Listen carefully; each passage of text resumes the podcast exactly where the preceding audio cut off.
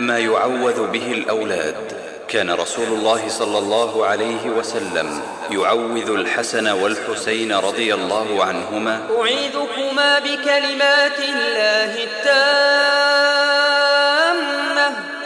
من كل شيطان وهامة.